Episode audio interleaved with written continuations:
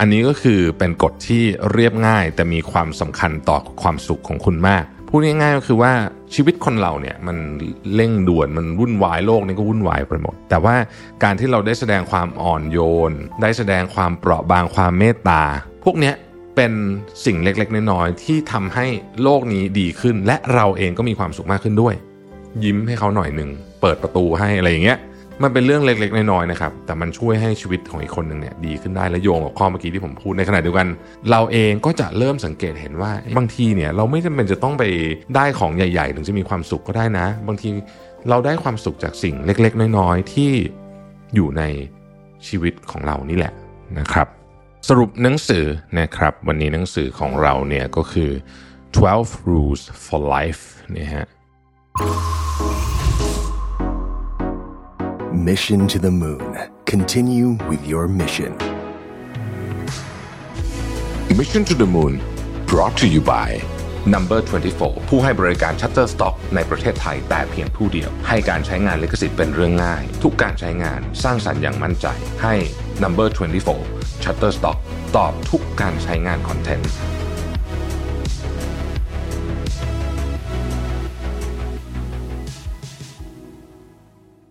สวัสดีครับ ยินดีต้อนรับเข้าสู่ Mission to the Moon Podcast นะครับ คุณอยู่กับประวิทย์หานุสาหะครับ แล้ววันนี้เป็นตอนอสรุปหนังสือนะครับ วันนี้หนังสือของเราเนี่ยก็คือ 12 rules for life นี่ฮะผู้เขียนก็คือจอร์แดนพีเตอร์สันนะครับเป็นชาวแคนาดานะฮะเป็นอาจารย์แล้วก็เป็นนักจิตวิทยานะครับเล่มนี้เป็นหนังสือที่ขายดีนะฮะแล้วก็มีแปลเป็นภาษาไทยเรียบร้อยแล้วนะครับ ขายไปได้หลายล้านเล่มเลยนะ อืม น่าสนใจทีเดียวนะฮะ โอเค เขาก็บอกว่าในโลกเนี่ย มันมีกฎต่างๆมากมายนะครับ อย่างไรก็ดีเนี่ยกฎที่จะพัฒนาชีวิตของเราไปให้ดีขึ้น เขาก็ได้ลิสต์มา 12 ข้อในหนังสือเล่มนี้นะครับ มีอะไรบ้างนะครับ ข้อแรกเนี่ยคือ stand up straight with your shoulders back นะฮะ ในที่นี้หมายถึงว่ามันคือการเปรียบเทียบนะ คือมันมันคือการเปรียบเทียบว่า ไม่ว่าจะเกิดอะไรขึ้นก็ตามให้ยืนอย่างภาคภูมิใจ คุณผ่านชีวิตนะครับด้วยพละกำลังด้วยความมั่นใจด้วยเป้าหมายด้วย value นะฮะจะบอกว่าคนที่มีความเชื่อมั่นหรือมีหลักยึดอะไรบางอย่างในใจเนี่ยนะครับ มันจะส่งผลให้คนอื่นๆเนี่ยนะฮะที่อยู่รอบตัวเรารู้สึกแบบนั้นไปด้วยนะฮะ ผมยกตัวอย่างอย่างหนึ่งแล้วกันคำว่าไอ้ stand up straight with your shoulders back เนี่ยนะคือผมยกตัวอย่างอาชีพคนแล้วกันนะครับอาชีพคนนะฮะมันมีอาชีพที่เงินเยอะมาก แต่ไม่มีเกียรติในสังคม เช่นทำธุรกิจสีเทาเว็บพนันออนไลน์สมมตินะฮะทำไมถึงเป็นอย่างนั้น แน่นอนคนพวกนี้เงินเยอะเงินเยอะมากนะครับ มีเงินเป็นหลายพันล้านนะฮะมีซุปเปอร์คาร์เป็นสิบสิบคัน แต่ว่าการจะได้รับเชิญไปเป็นประธานงานสมมติงานแบบเปิดบริษัทนะฮะหรือว่าได้รับเชิญเป็นประธานบอร์ดของรัฐวิสาหกิจแบบเนี้ยมันยากอะ่ะ เพราะว่ามันด้วยตัวเขาเองมันมันมีความไม่สง่างามอยู่นะครับซึ่งความสง่างามและศักดิ์ศรีพวกนี้เนี่ยบางทีมันอาจจะจะต้องแปลว่าการดำเนินชีวิตของเรามันจะยาก มันจะยากหน่อยอะคือเอาพูดตรงนะฮะอย่างเรื่องหาเงินเนี่ย หาเงินทางสุจริตนะครับ สายขาวนะ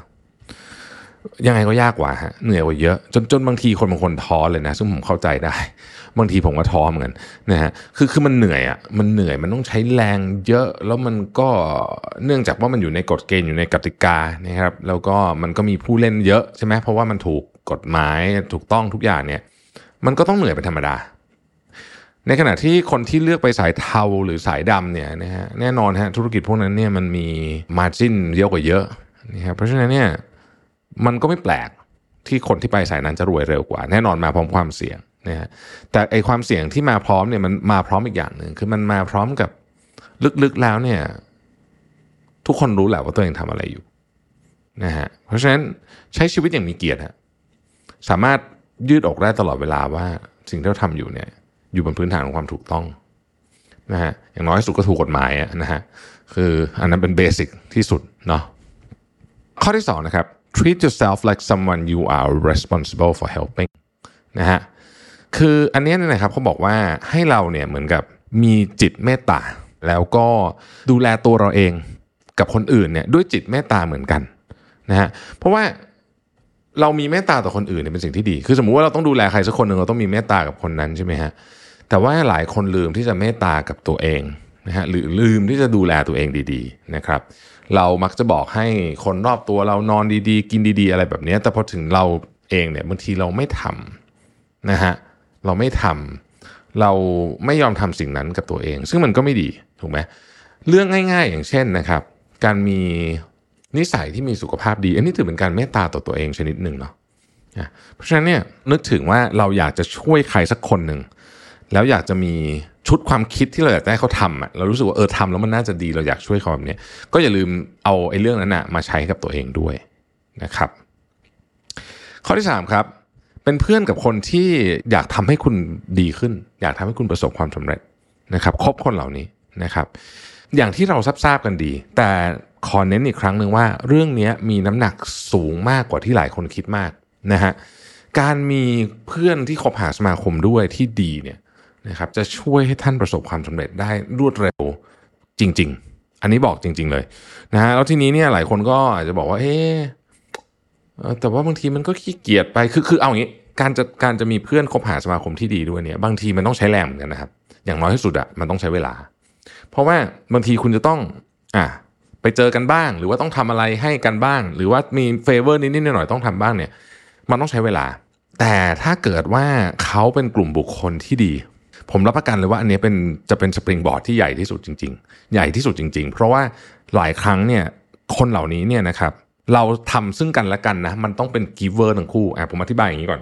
คืออันนี้มาจากหนังสือของอดัมแกรนนะฮะวันก่อนเนี่ยพี่พี่โจธนาเพิ่งพูดให้ฟังอีกรอบหนึ่งคือถ้าเราเอาคนมาพลอตเป็นเป็นระคังคว่ำอะนะครับคนที่ประสบความสำเร็จที่สุด กับคนที่ประสบความสำเร็จน้อยที่สุดคืออยู่ปลายปลายของไอ้นี่ทั้งคู่อะปลายของระคังทั้งคู่เนี่ยนะฮะ ล้วนแล้วแต่เป็น giver ทั้งสิ้นคือเป็นผู้ให้ทั้งสิ้นนะครับ ถ้าผมจำไม่ผิดหนังสือเล่มนี้ชื่อ give and take ของอดัมแกรนทีนี้คนก็สงสัยว่าอ้าวทำไมเป็นคนเป็นผู้ให้เนี่ยมันถึงอยู่ทั้งสองปลาย ไอ้ตรงกลางเนี่ยมันจะเป็น taker บ้าง หรือว่าเป็นเรียกว่าเป็น transactor คือยื่นยื่นหมูยื่นแมวประมาณนี้นะฮะแต่ว่าไอ้ตรงปลายสุดทั้งสองข้างเนี่ยที่ประสบความสำเร็จที่สุดและแย่ที่สุดน่ะนะ เป็น giver ทั้งคู่เลยทำไมถึงเป็นอย่างนั้นนะครับเขาก็ไปศึกษาต่อ giver เนี่ยถ้าดันไปอยู่ในวงของคนที่เป็น taker เมื่อไหร่ละชีวิตก็คือหมด เพราะว่าทุกคนก็จะมาเอาอย่างเดียวนึกออกไหมฮะแต่ว่าด้วยด้วยความที่ตัวเองเป็นคนมีน้ำใจอะอยากช่วยเหลือเพื่อนฝูงอยากช่วยเหลือคนรอบตัวก็ให้ให้ให้จนในที่สุดตัวเองไม่เหลืออะไร แล้วก็ชีวิตก็พัง เราก็เคยเห็นคนแบบนี้มา แต่ไอ้ giver ที่ประสบความสำเร็จเนี่ยคือเขาอยู่กับผู้คนที่เป็นกีเวอร์ด้วยกันนะฮะ ต่างให้คืออยากจะให้คนหนึ่งตลอด อีกคนหนึ่งก็อยากให้ มันก็เลยเป็นความสัมพันธ์ที่ดันกันขึ้นไปเรื่อยๆนะครับ ความสัมพันธ์แบบนี้มีอยู่จริงคุณต้องหาให้เจอนะครับ เขาบอกว่าเราไม่สามารถเลือกครอบครัวที่เราเกิดมาได้ แต่ครอบครัวที่สองของเราเนี่ยคือคนเหล่านี้เนี่ยเราสามารถเลือกได้นะครับและแน่นอนฮะในขณะเดียวกัน ความสัมพันธ์อันเป็น toxic นะครับอยู่อีกขาหนึ่งก็คุณก็ต้องออกมาให้ได้ด้วยนะฮะ ไม่มีใครสามารถดึงคุณออกมาจากความสัมพันธ์ toxic ได้ถ้าเกิดคุณไม่ยอมจะออกมาเองนะครับอันนี้เป็นเรื่องจริงอีกเรื่องหนึ่งที่สำคัญมาก ๆ เช่นกันนะครับ ข้อที่4ฮะ compare yourself to who you were yesterday นะฮะ not others today ก็คือเปรียบเทียบกับการเปรียบเทียบที่ดี คือคุณต้องเปรียบเทียบกับตัวเองเมื่อวานนี้ไม่ใช่เปรียบเทียบคนอื่นในวันนี้ เพราะมันมีหลายเรื่องหนึ่งคุณไม่รู้ว่าเขาทำอะไรมาบ้าง จนเขามาถึงวันนี้นะครับ คุณไปยืนดูทุกคนที่อยู่ที่เส้นชัย มันก็น่าหดหู่ถ้าเกิดคุณยังไม่ไปไหนสักทีพูดตรงๆ แต่ว่าความเป็นจริงก็คือว่าเราไม่รู้เรื่องราว background เขาเลย เพราะฉะนั้นไปดูปลายทางอย่างเดียวเนี่ย มันก็คงจะไม่แฟร์กับเรานักถูกไหมฮะแล้วมันก็ทำให้เราเสียกำลังใจด้วย ดังนั้นคนที่เราจำเป็นจะต้องดีกว่า ไม่ใช่คนอื่นเนาะในวันนี้นะฮะคือเราเนี่ยดีกว่าตัวเราเมื่อวานเนี่ยนะครับ ก็ถือว่าเป็นสิ่งที่ที่ดี มาก ๆแล้วนะครับ ผมอยากเสริมตรงนี้นิดหนึ่งว่า เวลาเราดูอย่างนี้เนี่ยมันง่ายเพราะอะไรรู้ไหมเพราะว่ายกตัวอย่างเช่นเรื่องความรู้กันถ้าเราไม่ติดเรื่องความรู้นะครับ เราขอแค่เรียนรู้เรื่องใหม่ๆหนึ่งเรื่องทุกวันนะผมว่าอันนี้ไม่ยากจนเกินไปนะสำหรับทุกคนนะฮะซึ่งนั่นก็เป็นปณิธานของผมเหมือนกันนะที่ผมที่ผมทำพอดแคสทั้งหมดเลยเนี่ยผมก็บอกว่าผมอยากเรียนรู้เรื่องใหม่หนึ่งเรื่องทุกวันนะฮะอย่างน้อยหนึ่งเรื่องทุกวันเพราะฉะนั้น ก็มันก็ไม่ได้ยากจนเกินไป อันนี้ก็เราก็ดีขึ้นมากกว่าเมื่อวานแล้ว เรามีความรู้เพิ่มขึ้นมาหนึ่งเรื่องนะครับในมิติด้านนี้ แต่โอเคมันก็มีมิติด้านอื่นๆ อีกที่เราจะต้องใส่ใจเช่นกันนะครับ ข้อที่5นะครับเขาบอกว่า do not let your children do anything to make you dislike them นะฮะในข้อนี้เนี่ยความหมายของเขาก็คือว่าคือจริงๆเนี่ยคุณคุณปีเตอร์สันเนี่ยเขาเป็นผู้เชี่ยวชาญด้านการเลี้ยงดูเด็กด้วยนะเขาบอกว่าอันเนี้ยเขาเตือนพ่อแม่เลยนะ บอกว่าต้องตั้งขอบเขตเด็กให้เหมาะสมนะ แล้วก็อย่าคือพูดง่ายอย่าอย่า spoil เด็ก ให้ทำพฤติกรรมที่คุณน่ะรู้สึกว่าเนี่ยมันไม่ดี คือคือคุณรู้สึกว่าไม่ดีมันมีมันมีพ่อแม่สองเภทประเภทหนึ่งแบบเออไปปล่อยไปขี้เกียจอะไรเงี้ยประเภทที่สองคือไม่ได้นะฮะต้องจัดการแต่จัดการแบบมีจิตวิทยาด้วยนะเพราะต้องเข้าใจว่าเด็กก็คือเด็กนะครับแต่การทำให้เด็กไม่มีวินัยไม่เข้าใจว่าอะไรถูกอะไรผิด เช่น มันมีพ่อแม่บางคนที่ปล่อยให้ลูกวิ่งร้องทั่วร้านอาหารอะไรแบบนี้นะฮะ มันก่อนมเพิ่งเจอที่โรงพยาบาลโอ้โหแบบสุด ๆ เลย วิ่งในโรงพยาบาลอะไรเงี้ยนะวิ่งแล้วคือโรงพยาบาลมันก็มีทั้งคนที่แบบบางคนก็มาถือไม้เท้าบางคนก็นั่งรถเข็นอยู่อะไรเงี้ยคือมันเสี่ยงมากก็ตะโกนเสียงดังมาไอพ่อนั่นก็นั่งอยู่นะไม่ทำอะไร แบบเนี้ยนะฮะคุณกำลังทำลายลูกของคุณ ไม่ใช่แค่คุณทำลายโสตประสาทของผู้คนในโรงพยาบาลที่นั่งอยู่ตอนนั้นอย่างเดียว แต่คุณกำลังทำลายลูกของคุณโตขึ้นมาลูกของคุณจะกลายเป็นคนที่ไม่น่าคบ เป็นคนเห็นแก่ตัว เป็นคนที่ไม่มีวินัย วันหนึ่งลูกของคุณจะบอกว่าทำไมถึงเป็นเหยื่อ ทำไมเขาถึงเป็นเหยื่อของสังคมทำไมคนถึงไม่ชอบเขานะครับ แล้วเขาก็จะมาถามคุณ คุณก็จะต้องตอบด้วยคำเดียวเลยว่า ขอโทษที่พ่อแม่รังแกหนูตอนเด็ก ๆ ด้วยการที่ไม่ทำให้หนูเป็นคนที่มีวินัย เพราะฉะนั้นอย่าให้เด็ก ๆทำอะไรที่คุณไม่ชอบนะครับ ข้อที่ 6 ครับ เขาบอกว่า set your house in perfect order before criticizing the world อันนี้ก็เป็นการเปรียบเทียบชนิดหนึ่งเปรียบเทียบด้วยแล้วจริงๆก็ควรจะเป็นอย่างนั้นด้วยนะครับคืออย่างนี้ฮะมันเป็นในว่าบุคคลเนี่ยนะครับจำเป็นต้องแก้ปัญหาเรื่องของตัวเองให้เรียบร้อย จัดการเรื่องของตัวเองให้เรียบร้อยในระดับที่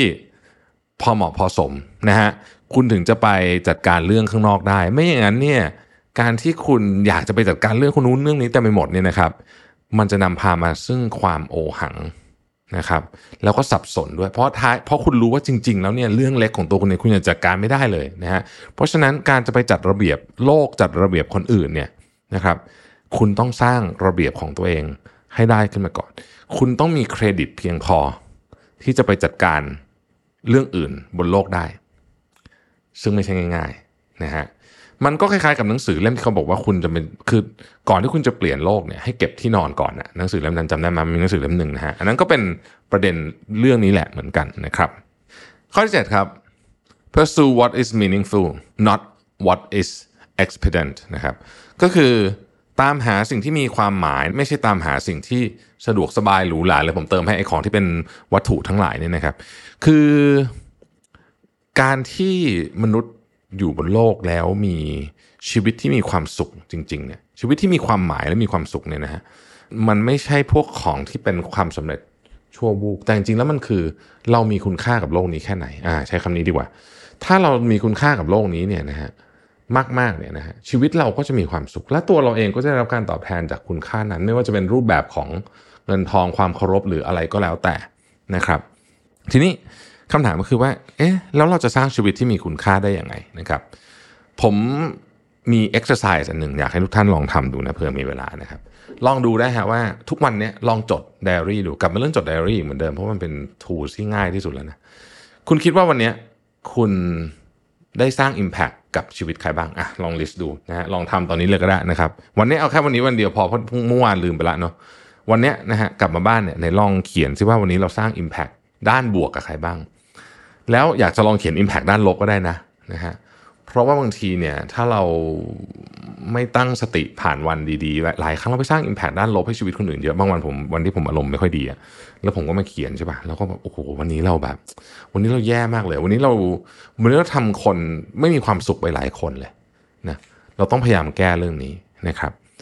เพราะฉะนั้นบางทีไอ้คำว่าเป้าหมายเนี่ยไม่ได้หมายความว่าคุณจะต้องแบบได้รางวัลโนเบล เพราะว่าคุณไป ทำให้โลกนี้มีสันติภาพมากขึ้นหรืออะไรแบบนี้นะฮะ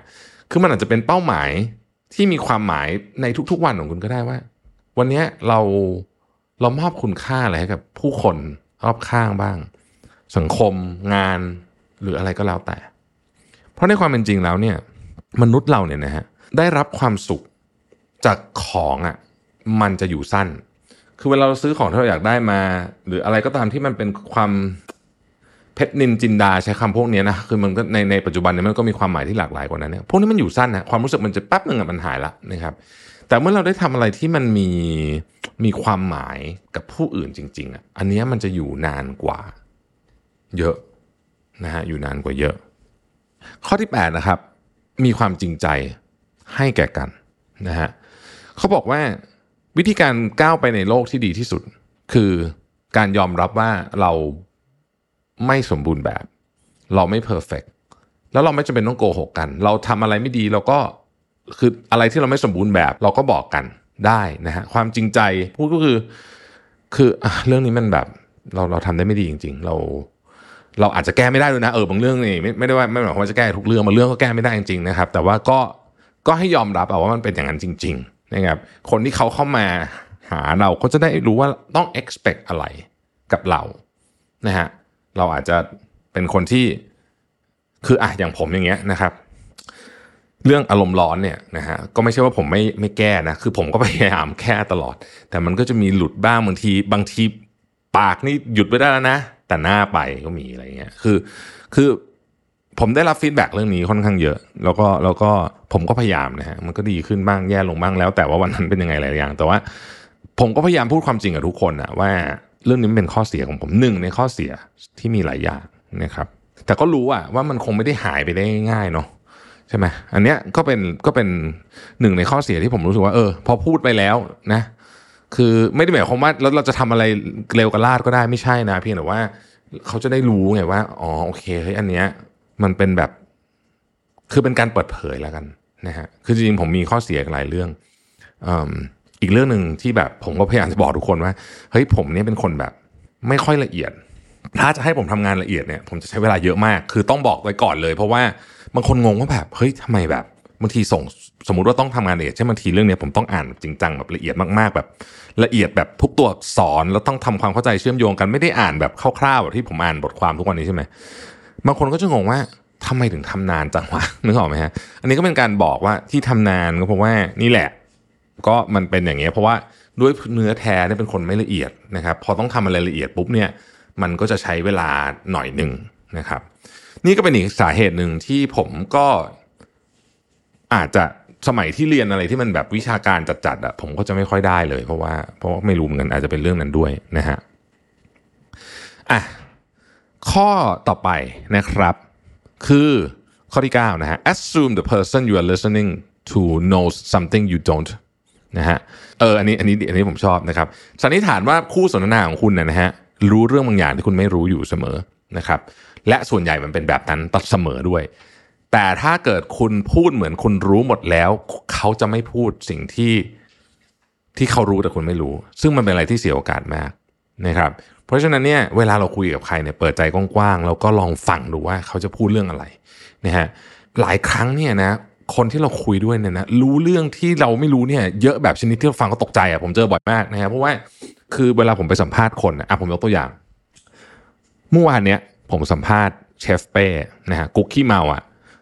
เพราะว่าผมชอบแกมากนะผมก็เลยติดต่อเชฟเป้เข้ามาที่สตูดิโอนะฮะตอนแรกจะไปถ่ายที่ร้านแต่แบบเฮ้ยเดี๋ยวขอลองมาสตูดิโอก่อนเพราะว่าอยากอยากสัมภาษณ์ในบรรยากาศอีกแบบหนึ่งเพราะไปที่ร้านคนไปเยอะละใช่ไหมฮะทีนี้เออ by the way นี่โฆษณาให้เขาก่อน ร้านร้านเชฟเป้กำลังจะเปิดที่บรรทัดทองเนี่ยอาทิตย์นี้สักเนี่ยเร็วๆเนี่ยนะฮะใครติดตามก็ไปกินกันได้เดี๋ยวผมก็จะไปกินเหมือนกันอะต่อนะฮะคือก็คุยกัน ใครเคยดูข้องกุ๊กขี้เมาอะเชฟเป้อะนะคือเขาก็ฮาเขาเป็นสายฮามากถูกไหมตลกแบบเฮฮาอะไรอย่างเงี้ยนะครับ แต่เมื่อวานเนี้ยเราคุยกันเรื่องทั้งทั้งที่คุยกันในจอและคุยกันนอกจอด้วยนะคือคุยเสร็จแล้วเนี่ยเราเราคุยกันเรื่องแบบการรันธุรกิจร้านอาหารเฮ้ยซึ่งแบบคือผม ผมผมก็รู้สึกว่าเฮ้ยโหมุมมุมซีเรียสนี่เขาซีเรียสมาก แล้วเขารู้ลึกรู้จริงแบบสุดๆเลย เราเห็นภาพเขาแบบนึกว่าเขาเป็นแบบสายฮาตลกตลกอะไรอย่างนี้ใช่ไหมฮะแต่ไม่ว่าจะเป็นเรื่องการบริหารจัดการทีม การบริหารจัดการร้านอาหารโดยภาพรวมทั้งหมดนะฮะไม่ว่าจะเป็นเรื่องต้นทุน ไม่ว่าจะเป็นเรื่องระบบเรื่อง หรือแม้กระทั่งวิธีคิดในการเป็นผู้นำเนี่ยเมื่อวานได้ฟังมาเนี่ยผมได้ข้อคิดเยอะมากๆเลยนะเยอะๆจริง ๆ เป็นอีกหนึ่งเทปที่ผมแบบ เฮ้ยโหเจ๋งว่ะ เพราะว่าเราเห็นเขาแต่ใน YouTube ไงเราก็นึกว่าเขาแบบมาสายฮาอย่างเดียวไม่เลยครับโอ้โห วิชาการนี่ก็คือ คือคำว่าวิชาการของผมเนี่ยมันอาจจะไม่ได้หมายถึงว่า วิชาการเขียนตำรา แต่มันคือ wisdom อะของคนอะ wisdom ที่แบบมันกรองมาจากจากการปฏิบัติงานจริงทำงานจริง เจ็บจริง อะไรอย่างเงี้ยนะฮะก็เลยปรากฏว่า เป็นอีกตอนหนึ่งที่รู้สึกว่าเฮ้ยฟังไปแล้วนี่นั่งคิดตามแบบโอ้โหเออเราไม่รู้หลายเรื่อง แล้วเรื่องที่สำคัญมากคือการบริหารงานลูกน้องครับ ซึ่งเมื่อวานเนี้ยได้ข้อคิดหนึ่งเดี๋ยวเดี๋ยวเทปออนแล้วทุกท่านฟังทุกท่านลองคิดตามนะว่า วิธีคิดเรื่องลูกน้องเนี่ยน่าสนใจมากนะฮะอะนะครับ ข้อต่อมานะฮะ be precise in your speech คือคำพูดของคุณเนี่ยมันต้องชัดเจนนะฮะอันอันนี้สำคัญขึ้นไปเรื่อยๆเลยนะในเชิงของ ยิ่งเติบโตในหน้าที่การงานเลยก็ตาม คือคือคำพูดที่ไม่ชัดเจนเนี่ย มันจะทำให้คนงงครับ และคนงงเนี่ยมันไม่มีทางทำงานได้ดี เวลาเราสั่งงานทีมงานเนี่ยนะครับ เรามักจะมีสมมติฐานว่าโอเค เราเข้าใจตรงกันละมั้งนะฮะซึ่งไม่จริงนะครับ เรื่องนี้เนี่ยเป็นเรื่องที่ไม่จริงมากๆ เพราะฉะนั้นเนี่ยเวลาพูดถึงคำพูดที่ชัดเจนเนี่ยนะครับ เราต้องเข้าใจเลยว่า เวลาเราพูดเรื่องสมมติสั่งงานเนี่ยนะฮะทุกคนแน่ใจใช่ไหมว่าเข้าใจ สิ่งที่ต้องทำเหมือนกันหมด โดยไม่ได้เอาอเจนดาของตัวเองเป็นหลักด้วย เพราะเราต้องเอาอเจนดาขององค์กรหรืออเจนดาของทีมเป็นหลักถูกไหมครับ ซึ่งถ้าพูดถึงเรื่องนี้ปุ๊บเนี่ยผมก็จะต้องนึกถึงอันนี้กับ tight loose tight ซึ่งผมพูดบ่อยมากในตอนสัมภาษณ์คุณซิกเว่พูดสรุปเร็วๆ คือไอ้ tight loose tight ที่คุณซิกเว่สอนผมมาเนี่ย มันก็คือว่าเวลาคุณสั่งงานทีมของคุณหนึ่งคุณต้องบอกเอาชัดๆว่าเป้าหมายเอาอะไรนะครับนี่คือ tight ที่หนึ่งเนาะเป้าหมายต้องชัดมากนะครับ คำว่าเป้าหมายชัดตัวอย่างนี้ผมคิดว่าเห็นภาพดี ถ้าเกิดเราไม่ได้บอกเป้าหมายที่ชัดเจนของการเตะฟุตบอล นักกีฬาที่ไม่เคยเล่นฟุตบอลเลยนะ สมมติคุณเพิ่งเล่นฟุตบอลครั้งแรกเนี่ยอาจจะเข้าใจเอาเองได้ว่าการครองบอลเยอะๆ คือการที่บอลอยู่กับเท้าของทีมเราเยอะๆเนี่ยทำให้เราได้คะแนนหรือว่าชนะได้นะฮะแต่ไม่ใช่ไงคุณฟุตบอลเนี่ย คุณจะครองบอลหรือไม่คือสมมุติคุณไม่ได้ครองบอลเลย แล้วคุณได้ยิงแค่หนึ่งครั้งแต่คุณยิงเข้าแล้วอีกฝั่งยิงไม่เข้านะครับ คุณก็ชนะถูกไหมซึ่งไม่เหมือนกับมวยอะสมมุติว่าฟุตบอลมีมีคะแนนแบบมวยนะครับการครองบอลเนี่ยแปลว่าได้คะแนนนะนน่าจะแปลว่าอย่างนั้นก็คือ การครองบอลได้คะแนน ซึ่งมันคนละกติกากันนะฮะเราแน่ใจใช่ป่าว่าทุกคนเข้าใจนะว่า ตอนนี้เป้าหมายคืออะไร เล่นเพื่ออะไรนะฮะไทยต้องแน่นมากๆ ซึ่งหลายครั้งบางทีเวลาเราคุยคุยกันนะไอคนพูดเข้าใจอย่าง คนฟังเข้าใจอย่าง บ่อยเอางี้ ผมว่าบ่อยมาก นะฮะบ่อยมากจริงๆ lose ที่สองคือวิธีการ วิธีการนี้ต้องปล่อย เพราะอะไร เพราะว่าเหมือนฟุตบอลหนึ่งเหมือนกันคุณไม่สามารถบอกได้ว่าเฮ้ยลงไปนะไอ้เบอร์เก้าเนี่ยก็เตะไปสักสองวิแล้วส่งให้เบอร์สิบเบอร์สิบก็เลี้ยงไปอีกสามวิอะไรเงี้ยมันไม่ได้ฟุตบอลเนี่ยมันลงไปปุ๊บ คือมันหน้างานแหละครับ มันต้องอินพรไวส์เนาะจะบอกว่าเฮ้ยแบบเดี๋ยวเกิดนี้อะมันมีแผนทุกอย่างมันมีแผนนะ เวลาเราแผนคืออะไรแผนฟุตบอลเช่น คุณเรียงไงนะฮะสมมติว่าคุณจะแบบเอ่ออะไรอะจะอุดหน่อยหนึ่งห้าสี่คือทิ้งกองหน้าไว้ตัวเดียวกองกลางแน่นๆเลยนะฮะอะไรเงี้ย อันนี้เป็นแผนตั้งรับนะฮะหรือจะบุกหน่อยว่าสามสามสี่อะไรอย่างงี้ใช่ไหมคือคือมันมีแผนนะแต่ว่ามันไม่ใช่แผนว่าแบบเบอร์เก้าเลี้ยงสิบเมตร เบอร์สิบเลี้ยงสองเมตร ไม่ใช่ไม่ใช่แผนอย่างนั้นนะฮะคือมีแผนเป็นโครงสร้างคร่าวๆไว้แต่เวลาลุยงานจริงต้องต้องเชื่อใจต้องมั่นใจคนหน้างานว่าเขาสามารถที่จะจัดการเรื่องของเขาได้ นะครับท้ายสุดท้ายคือการวัดผลฮะเชื่อมโยงกับเป้าหมายเมื่อกี้ วัดผลยังไง ฟุตบอลต้องยิงบอลมากกว่าเสียแค่นี้จบชนะ ทุกคนเข้าใจตรงกันปะว่ามันคือแบบนี้นะครับ ฟังดูเหมือนง่ายแต่บางทีไม่ง่ายนะ อืม ฟังดูเหมือนง่ายแต่บางทีไม่ง่ายนะครับ บางทีเนี่ย คนเรานะ เวลาทำงานไปเนี่ยนะครับทำงานไปเรื่อยๆ ก็จะคิดว่า เออแหมทำงานกันมาตั้งนานแล้วเนี่ยโอ้โหแบบเหมือนกับเป็นแบบรู้มือกันแล้วเนี่ยนะ อ่านะ ไม่ต้องพูดเยอะนั่นแหละไอ้แบบนี้นะฮะมีแจ้งบงกันมาเยอะแล้วนะฮะมีแจ้งบงกันมาเยอะแล้วนะครับอะนะฮะข้อที่ 11 ครับ do not bother children while they are skateboarding นะฮะเกี่ยวอะไรกับสเก็ตบอร์ดฮะคือข้อนี้เนี่ยเขาพยายามจะหมายถึงว่า มันเป็นการเปรียบเทียบว่ามันเป็นบางกิจกรรมในชีวิต เช่นการสเก็ตบอร์ดนะครับ มันเป็นกิจกรรมที่มีความท้าทาย แต่มันก็มีมันก็มีการป้องกันมีมีมีความปลอดภัยในระดับหนึ่งแต่ก็มีความท้าทายในระดับหนึ่งแต่มันเป็นกิจกรรมที่พัฒนาฝีมือและความสามารถนะครับ เราควรอนุญาตให้เรานะสามารถทดสอบความสามารถของเราต่ออุปสรรคและความท้าทายเพื่อค้นหาขีดจำกัดได้พูดง่ายๆคือว่า ถ้าตัวสมมติว่าตัวคุณกำลังเป็นคนเล่นสเก็ตบอร์ดอยู่นะฮะก็อย่าห้ามตัวเอง เช่นเดียวกันกับ เมื่อเราเห็นคนเนี่ย พี่น้องเพื่อนฝูงคนที่เราเป็นวงสังคมของเราเนี่ยนะฮะเขากำลังทำอะไรบางอย่างเหมือนกันอย่างเงี้ยกำลังทำแบบนี้อยู่อะอย่าไปเบรกเขา เพราะว่า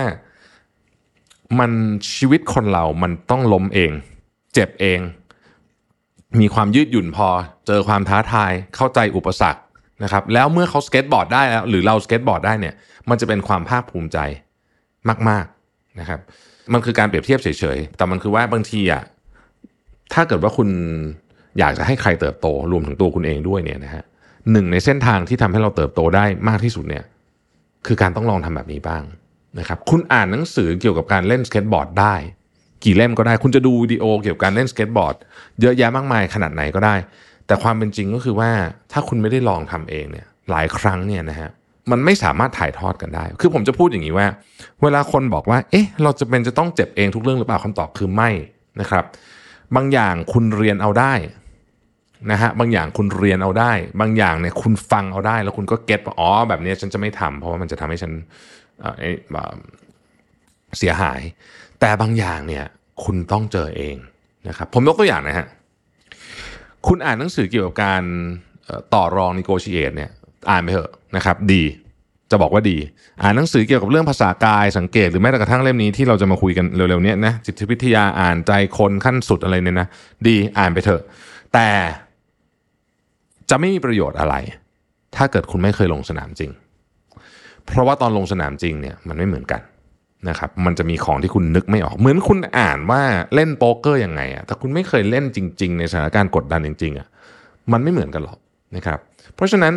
บางอย่างเราไม่ต้องเจ็บเองได้เรานั่นได้ แต่บางอย่างมันจำเป็นที่จะต้องเรียนรู้เอง เช่นกันกับการเล่นสเก็ตบอร์ดจริงๆสเก็ตบอร์ดเป็นตัวอย่างที่ดีนะ ผมชอบเพราะผมเล่นไม่เป็นหรือหรือเดี๋ยวนี้เล่นไม่ได้แล้วนะครับ คุณจำตอนที่เซิร์ฟสเก็ตมันฮิตฮิตได้ปะแล้วผมพยายามเล่นเพื่อนผมคนนึงเล่นเก่งมากเลยเพื่อนสนิทโอ้โหมันเล่นแบบถ่ายลงมาแบบโคตรเท่เลยนะ แล้วผมก็พยายามแล้วผมพบว่า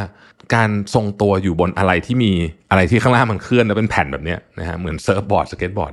มันไม่ใช่สิ่งที่ผมทำได้เลยเอาจริงๆนะก็เลยก็เลยก็เลยเข้าใจว่าโหเฮ้ยมันไม่ได้ง่าย ๆ นะ มันคือแล้วอันนี้อันหนึ่งที่น่าสนใจขอแถมอีกนิดนึงเขาไม่ได้พูดถึงแต่ว่าผมคิดว่า mindset ของคนเล่นก็สำคัญนะฮะตอนเด็กๆ ตอนที่เล่นสเก็ตบอร์ดตอนเด็กๆสเก็ตบอร์ดตอนเด็กเป็นสเก็ตบอร์ดจริงๆ ไม่ใช่เซิร์ฟสเก็ตแบบตอนนี้เนาะล้อมันติดอยู่นะครับตอนนั้นเนี่ยเราตัวเล็กเราเด็ก เราไม่กลัวเจ็บ อืมนะฮะเหมือนสกีเหมือนกันเด็ก ๆเล่นสกีเนี่ยโอ้โหเล่นเร็วเป็นเร็วมากนะฮะผู้ใหญ่กลัวหมดนะฮะพอกลัวปุ๊บตัวมันก็เกร็งไปหมดมันก็นั่นอะ เพราะว่ามันมันมันโตแล้วนะฮะมันก็คิดเยอะมันก็มีอะไรอย่างเงี้ยแต่ว่าหลาย ๆ ครั้งเนี่ยนะฮะในการทำงานในการใช้ชีวิตเนี่ย บางทีเราต้อง switch mindset กลับไปเป็นเด็กแบบนั้นนะคือแบบต้องปล่อยบ้างเพราะว่าเราต้องประเมินความเสี่ยง ผมไม่ได้บอกให้ทำทุกเรื่องแบบหวาดเสียวตลอดเวลาก็ไม่ได้นะ แต่ว่าเราก็ต้องประเมินความเสี่ยงถ้าเกิดเราคิดว่าเฮ้ยมันพอไหวอะ บางทีมันคุ้มค่าเหมือนกันนะ ที่จะลองอะไรแบบนี้บ้างนะครับกฎสุดท้ายครับ pet a cat when you encounter one on the street นะฮะอันนี้ไม่มีอะไรฮะอันนี้ก็คือเป็นกฎที่เรียบง่าย แต่มีความสำคัญต่อความสุขของคุณมากพูดง่ายๆก็คือว่าชีวิตคนเราเนี่ยมันเร่งด่วนมันวุ่นวายโลกนี้ก็วุ่นวายไปหมด แต่ว่าการที่เราได้แสดงความอ่อนโยนนะครับ ได้แสดงความเปราะบางความเมตตานะฮะ พวกเนี้ยเป็นสิ่งเล็กๆน้อยๆที่ทำให้โลกนี้ดีขึ้น และเราเองก็มีความสุขมากขึ้นด้วยนะครับ เราเวลาคนหยุดเนี่ยสมมติว่าเล่นกับแมวหรือว่าหยุดดูดอกไม้ต้นไม้เนี่ยนะครับ มันเป็นการชื่นชมสิ่งเล็กน้อยในชีวิต ซึ่งเชื่อหรือไม่ว่าของเหล่านี้แหละ คือสิ่งที่หล่อเลี้ยงจิตใจมนุษย์ให้ฝ่าฟันความทุกข์ความสูญเสียอุปสรรคต่าง ๆ ได้ เพราะฉะนั้นเนี่ยหนึ่งในสิ่งที่ทำง่ายมากเลยเนี่ยนะครับคือการพูดกับคนที่เราเจอให้ดีขึ้นอีกนิดหนึ่งยิ้มให้เขาหน่อยหนึ่งเปิดประตูให้อะไรอย่างเงี้ยมันเป็นเรื่องเล็กๆน้อยๆนะครับ แต่มันช่วยให้ชีวิตของอีกคนหนึ่งเนี่ยดีขึ้นได้และโยงกับข้อเมื่อกี้ที่ผมพูดในขณะเดียวกัน เราเองก็จะเริ่มสังเกตเห็นว่า เอ๊บางทีเนี่ย เราไม่จำเป็นจะต้องไปได้ของใหญ่ ๆ ถึงจะมีความสุขก็ได้นะ บางทีเราได้ความสุขจากสิ่งเล็ก ๆ น้อยๆที่อยู่ในชีวิตของเรานี่แหละนะครับ เอาล่ะนะฮะสำหรับท่านที่ฟัง YouTube มาถึงตรงนี้เนี่ยนะครับเราก็ต้องมีของแจกกันสักหน่อยนะฮะช่วงนี้เราพยายามจะแจกของกันเรื่อยๆ วันนี้เรามีสีจัน timeless serum นะฮะ anti aging serum ของเราตัวใหม่เลยนะฮะนี่อย่างดีเลยผมก็ใช้อยู่ตลอดนะฮะ anti aging serum ของเราแจกไปเลย 10 รางวัลนะครับรางวัลละ 1 ขวดนะครับ เดี๋ยวสมมูลจะรวบรวมไปสุ่มชื่อนะครับของท่านที่มาคอมเมนต์คอมเมนต์กันหน่อยว่าคอมเมนต์ใน YouTube นะว่า คุณคิดว่ากฎในชีวิตอะไรที่คุณยึดถืออยู่แล้วมันเป็นกฎที่เจ๋ง อยากจะมาแชร์คนอื่นฟังนะครับ อย่าลืมติด hashtag mission to the moon นะฮะเราจะได้เซิร์ชเจอ แล้วเดี๋ยวจะประกาศผลใน YouTube Community นะครับสำหรับวันนี้นะครับก็หนังสือ 12 rules for life นะฮะก็หวังว่าทุกท่านจะได้สาระ แล้วก็ได้ข้อคิดอะไรบางอย่าง เพื่อไปปรับใช้กับชีวิตตัวเองนะครับ แล้วพบกันใหม่ใน EP ต่อไปนะครับ สวัสดีครับ สมัครสมาชิก Mission Club YouTube Membership นะครับราคาเริ่มต้นเพียง 50 บาท มีสิทธิพิเศษมากมาย เฉพาะสมาชิกเท่านั้น กดสมัครอ่านรายละเอียดได้ใต้คลิปเลยนะครับ ขอบคุณครับ Mission to the Moon. Continue with your mission. Mission to the Moon Presented by Number 24 ผู้ให้บริการ Shutterstock ในประเทศไทยแต่เพียงผู้เดียว ให้การใช้งานลิขสิทธิ์เป็นเรื่องง่าย ทุกการใช้งานสร้างสรรค์อย่างมั่นใจ ให้ Number 24 Shutterstock ตอบทุกการใช้งานคอนเทนต์